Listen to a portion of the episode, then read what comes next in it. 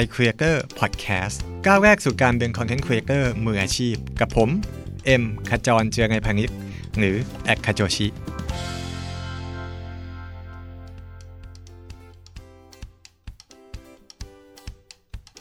สวัสดีครับ ยินดีต้อนรับเข้าสู่ iCreator Podcast นะครับก้าวแรกสู่การเป็น Content Creator มืออาชีพ กับผม เอ็มขจรเจียไพพานิชวันนี้ผมมีประเด็นที่อยากจะพูดคุยนะครับ เรื่องของ Evergreen Content เอ่อ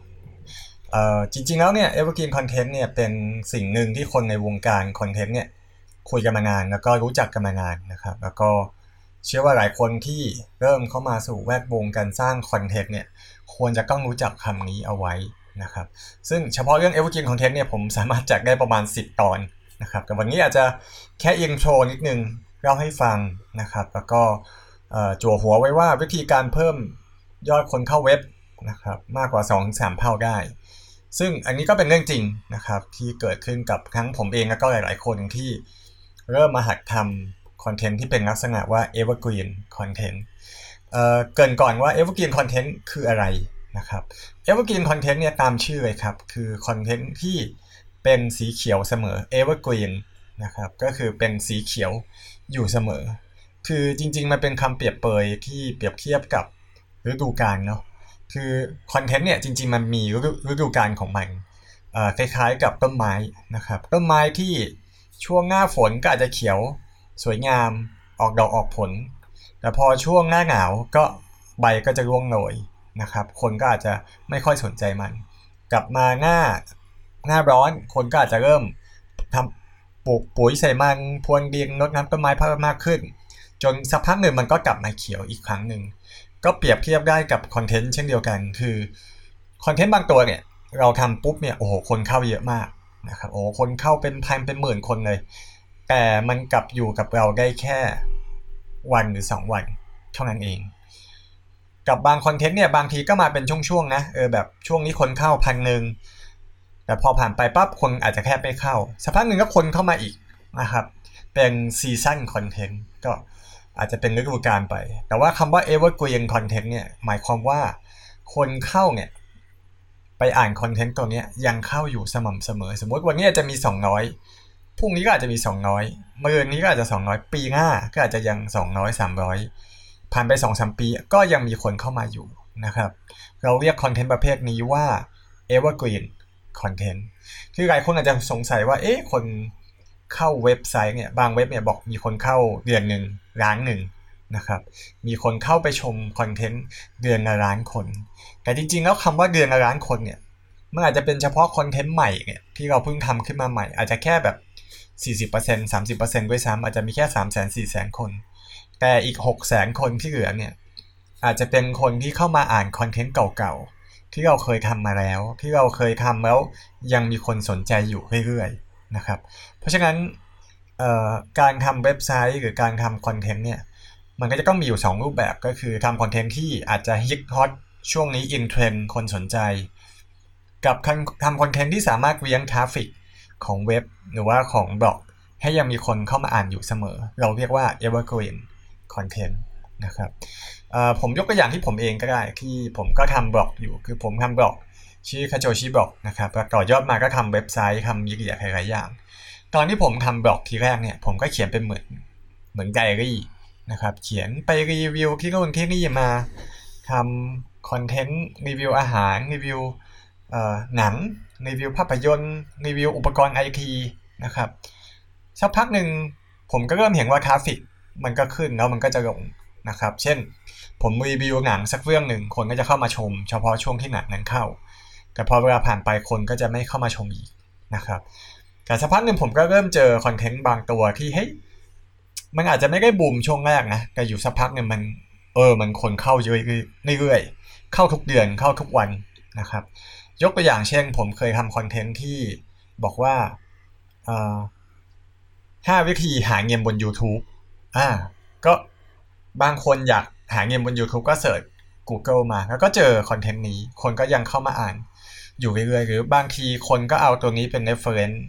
ในเว็บในบล็อกในกระทู้พันทิปนะครับ หรือผมเคยเขียนวิธีวิธีการทำ Facebook อ่อ instant article นะครับ คือทำอให้มันมีรูปสายฟ้าเวลากดลิงก์ใน Facebook แล้วมันจะอ่านไวอะไรแบบนั้น ซึ่งคนก็ยังเข้ามาอ่านนี่เลยหรือ 10 วิธีใช้ iPhone แบบประหยัดแบตเออ อย่างเงี้ยคนก็ยัง สนใจอยู่เรื่อยๆนะครับซึ่งแน่นอนครับ traffic ส่วนใหญ่มาจาก Search Engine นะครับน่าจะ 90 กว่าเปอร์เซ็นต์เลย แต่ว่านอกจาก Search Engine เนี่ยบางที content ที่เป็น Evergreen เนี่ยมันก็ถูกนำไป reference ได้ในหลายรูปแบบด้วย เช่นผมเคยมีหลายบทความเลยที่มีน้องนักศึกษาเสิร์ชเจอนะครับ แล้วก็ส่งมาขอ นำไป reference ในวิทยานิพนธ์ reference ในบทความ reference ในงานที่ส่งอาจารย์อะไรแบบนั้น เพราะว่าน้องๆเนี่ยก็เจอบทความพวกนี้จากการเสิร์ช Google เหมือนกันนะครับ เพราะฉะนั้นการทำคอนเทนต์ในเว็บไซต์เนี่ยเราก็ควรจะต้องมีการสร้างที่เป็นประเภท evergreen content เก็บเอาไว้บ้างนะครับ ทีนี้เอ่อ evergreen content เนี่ยมันก็จะแบ่งเป็น 2 แบบนะครับ แบ่งเป็น 2 2 รูปแบบที่ต่างกันนิดหน่อยนะครับเราจะเรียกอันแรกว่าเป็น evergreen topic ก็คือเวลาถ้าคุณอยากจะทำคอนเทนต์ประเภทนี้คุณต้องหาหาหัวข้อก่อนหาท็อปิกที่เรารู้สึกว่าเออหัวข้อแบบเนี้ยไม่ว่าจะกี่ปีกี่ปีคนก็ยังสนใจ ยกตัวอย่างเช่นวิธีลดน้ำหนักนะครับเออปีนี้ปีหน้าปีต่อไปอีก 10 ปีข้างหน้า คนก็เชื่อว่าคนก็ยังจะหาวิธีลดน้ำหนักอยู่ ไปเรื่อยๆนะครับ หรือว่าวิธีเปลี่ยนผ้าอ้อมให้ลูกคนก็ยังหาข้อมูลพวกนี้อยู่วิธีการให้นมเด็ก วิธีการอ่านหนังสือ ให้ได้สมาธิอะไรแบบนั้น ซึ่งพวกเนี้ยโดยมากมันมักจะเป็นพวกของ how to tips หรือข้อแนะนำนะครับ เพราะฉะนั้นการก่อนที่เราจะเริ่มทำ evergreen content เนี่ย เราควรจะต้องแตกท็อปิกออกมาก่อนว่า เออเว็บคุณเป็นเว็บเกี่ยวกับอะไร หรือว่าบล็อกของคุณเป็นบล็อกเกี่ยวกับเรื่องอะไร แล้วก็ลองดูว่าในประเด็นที่อยู่รายล้อมเว็บไซต์หรือรูปแบบของคอนเทนต์คุณเนี่ยมันมีประเด็นอะไรอยู่บ้าง เช่น ถ้าคุณทำเรื่องธุรกิจประเด็นบางเรื่องเนี่ยมันเป็น topic ที่เป็น evergreen ได้ เช่นวิธีการจดทะเบียนบริษัทวิธีการยื่นภาษีถ้าต้อง เอาบริษัทเข้าตลาดหุ้นจะทำยังไง หรือว่าวิธีการคุยกับลูกน้องแบบที่ effective การประชุมอะไรแบบนี้ ซึ่งก็จะเกี่ยวข้องกับเรื่องของธุรกิจนะครับ แล้วก็ topic พวกนี้มันเราเชื่อว่ามันเป็น evergreen topic พยายามหลีกเลี่ยงเวลาคิดถึง topic เนี่ยพยายามหลีกเลี่ยงบางอย่างที่มันเป็นมาเฉพาะช่วง ยกตัวอย่างเช่น การเลือกตั้งการเลือกตั้งอย่างประเทศเราเนี่ยหกปีแล้วเพิ่งได้เพิ่งได้เลือกตั้งครั้งหนึ่งอะไรแบบเนี้ยเออเพราะงั้นคนอาจจะกลับมา searchตัวเนี้ยไม่บ่อยนะครับ อาจจะ 3-4 ปีครั้งหนึ่ง2 ปีครั้งหนึ่งนะครับ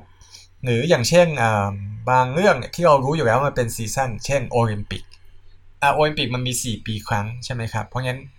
มันก็อาจจะไม่ได้เป็น evergreen content ขนาดนั้นหรือว่า โรคร้ายที่มาช่วงหน้าฝน ซึ่งหน้าฝนก็แน่นอนว่ามีปีละครั้ง ครั้งหนึ่งก็อาจจะประมาณ 3-4 เดือนนะครับ จริงๆประเด็นแบบนี้มันก็กึ่งกึ่ง evergreen นะ แต่ว่ามันจะไม่ใช่แบบตลอดไป เพราะงั้นเราควรจะต้องแบ่งให้ได้ด้วยว่าคำว่า evergreen ของเราเนี่ยเป็น evergreen ตลอดไป evergreen เฉพาะบางช่วง evergreen เฉพาะ season evergreen แบบไหนนะครับ เพราะงั้นมันก็คงไม่จำกัดว่าต้องเป็น evergreen ตลอดทั้งปีเสมอไปนะ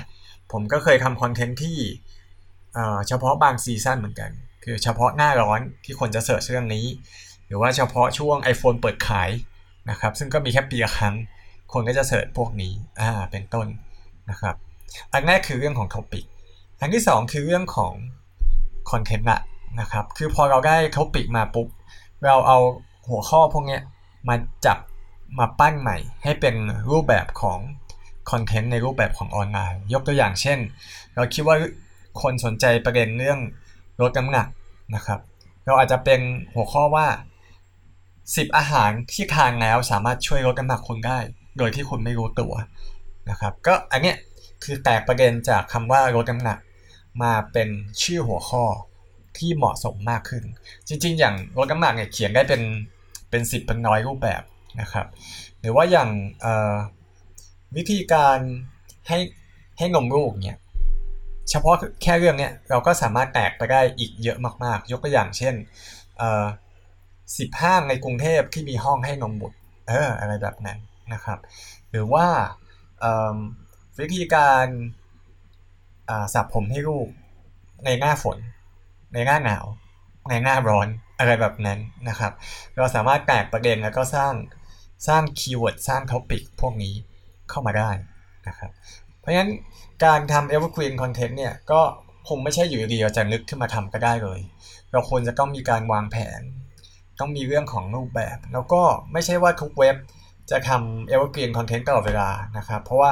ถ้าคุณมามัวแต่ปั้น evergreen content เนี่ยเว็บคุณก็จะไม่มีความสดใหม่ ไม่มีข่าว ไม่มีประเด็นร้อนในสังคม ไม่มีประเด็นที่คนกำลังสนใจในช่วงนั้นนะครับ เพราะฉะนั้น มันจะต้องบาลานซ์ระหว่างการทำหัวข้อที่เป็นหัวข้อปัจจุบัน กับหัวข้อที่เป็น evergreen นนะครับโดยมากเนี่ยก็จะขึ้นอยู่กับรูปแบบของเว็บไซต์หรือว่ารูปแบบของมีเดียด้วย ถ้าคุณเป็นเว็บข่าวโอ้แน่นอนคอนเทนต์ส่วนใหญ่ประมาณ 70-80%ก็คง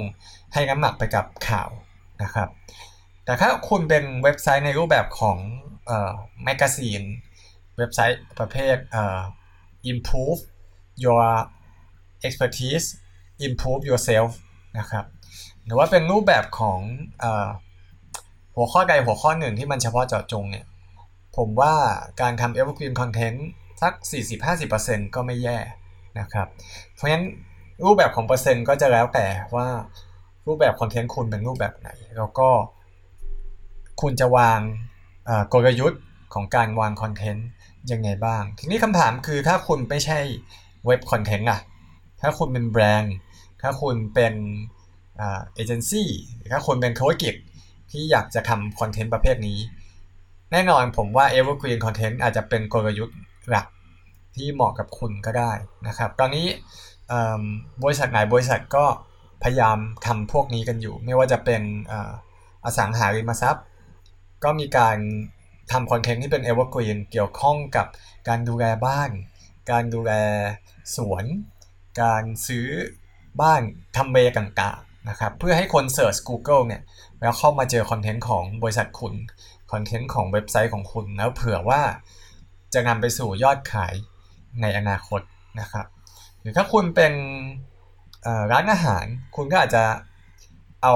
สูตรบางสูตร มาเผยแพร่ไหมเผื่อว่าคนเสิร์ช Google ก็จะเจอคุณ เช่น คน search เรื่องสิบร้านข้าวขาหมู ที่อร่อยหรือหรือว่าคน search วิธีทำข้าวขาหมูกินเองที่บ้าน แล้วมาเจอร้านขายข้าวขาหมูของคุณ เออมันก็อาจจะต่อยอดไปเป็นยอดขายในอนาคตก็ได้นะครับอะอันนี้ก็ฝากกันไว้ด้วยนะครับสำหรับเรื่องของ Evergreen Content หวังว่าจะได้ประโยชน์กันบ้างนะครับ ขอบคุณที่ติดตามกัน ผมเอ็มขจรเจริญพนิชนะครับ ถ้าชอบ Subscribe กันได้ทาง Spotify YouTube หรือว่าทาง Get Talk Podcast นะครับ วันนี้ลาไปก่อน เจอกันใหม่เอพิโซดหน้า สวัสดีครับ